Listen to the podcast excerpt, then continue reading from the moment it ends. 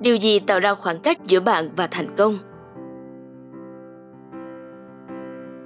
Mình rất tâm đắc với một câu nói của david eklund, một trong những tác giả nổi tiếng với các đầu sách về cách làm việc hiệu quả.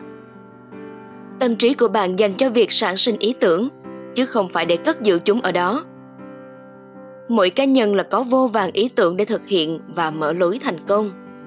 Nhưng từ suy nghĩ đến hành động là hai vấn đề khác nhau dữ dội tưởng chừng như chỉ có hai đích đến, nhưng quãng đường ở giữa quả thật rất chông gai và không hề dễ dàng các bạn ạ. À. với tập chia sẻ ngày hôm nay, chúng ta sẽ cùng bàn luận cách làm sao để từ hoạch định trên giấy, chúng ta càng gần chạm tay đến cánh cửa thành công. Muốn thay đổi cuộc sống của bạn thì cách nhanh nhất là thay đổi chính suy nghĩ của mình. Không một khoảng trống trì hoãn, nếu không thì cánh cửa thành công sẽ khó rộng mở trước bạn. Xin chào mừng các bạn đến với series podcast chuyên mục phát triển sự nghiệp. Chuỗi podcast được thực hiện bởi Việt Nam Quotes, website tuyển dụng số 1 Việt Nam. Cùng chào đón chị Uyên sẽ đồng hành cùng với chúng ta nhé. Qua một chủ đề mà ai cũng đau đầu cho chính mình. Một câu hỏi mà ai cũng một lần muốn tìm cho mình một câu trả lời thỏa đáng. Chúng ta cùng bắt đầu nhé. Và câu hỏi chủ đề hôm nay đó là điều gì tạo ra khoảng cách giữa bạn và thành công? Thành công, một cụm từ hơi mơ hồ và dường như vượt tầm với. Đặc biệt là các bạn còn trẻ đang trên con đường vẽ nên bức tranh mục đích cuộc đời của mình. Mình từng trải qua những cảm giác như thế, thậm chí là đánh đổi khá nhiều thứ để nhận được giá trị của sự thành công.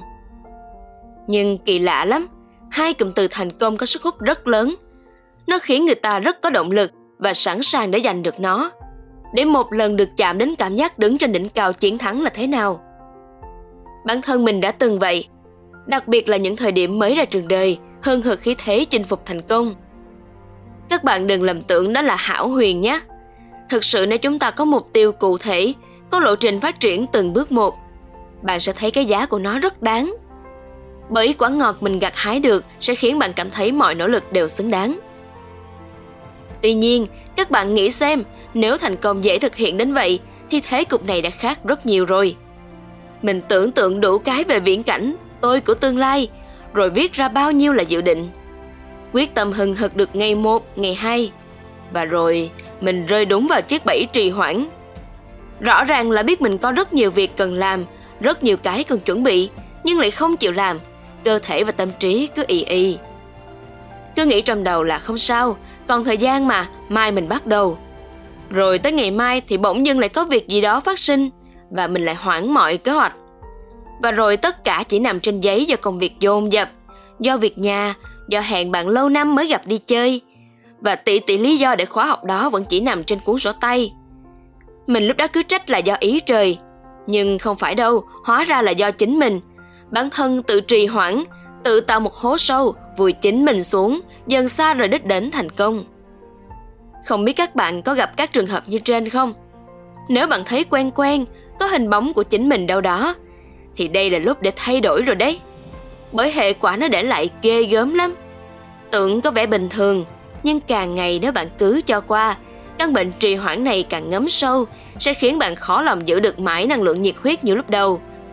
Bởi khi ấy, bạn dễ bị cảm thấy bản thân không hề tốt như mình nghĩ, nhưng lại không có động lực để thay đổi. Cứ ì a, ì ạch, trong khi những bạn ngang tuổi đã và đang phấn đấu rất nhiều.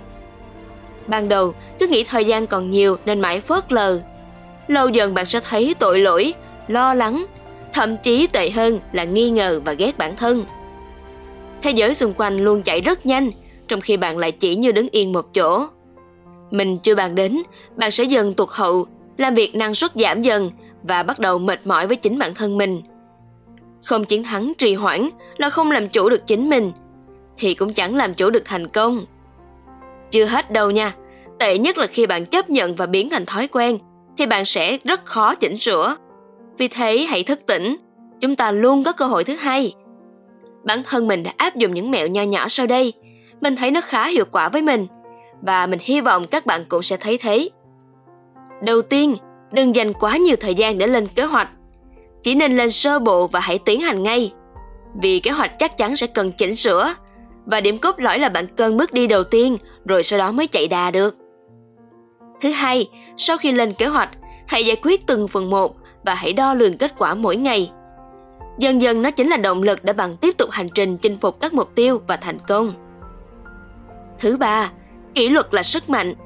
Đây là vũ khí quyết định sự thành bại của mọi kế hoạch kết hợp với sự quản lý chặt chẽ thời gian. Phải ép bản thân mình bắt đầu và kết thúc đúng thời lượng. Yên tâm, nghe có vẻ khó khăn bước đầu, nhưng sau đó mình sẽ quen dần bạn nhé. Hãy khắc khe một cách thông minh với chính mình.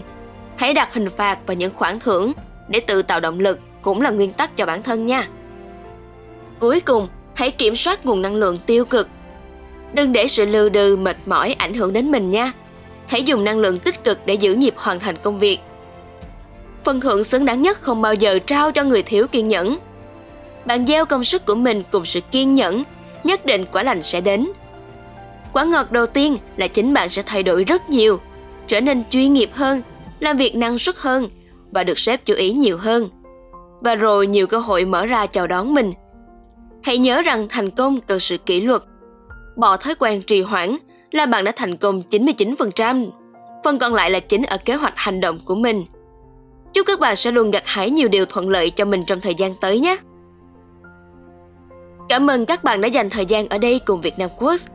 Mình rất hy vọng những chia sẻ vừa rồi sẽ ít nhiều có giá trị với mọi người. Bọn mình rất vui vì được là một phần trong hành trình phát triển của bạn – còn bây giờ thì chào tạm biệt. Hẹn gặp lại các bạn trong các buổi trò chuyện ở những số podcast sắp tới nha.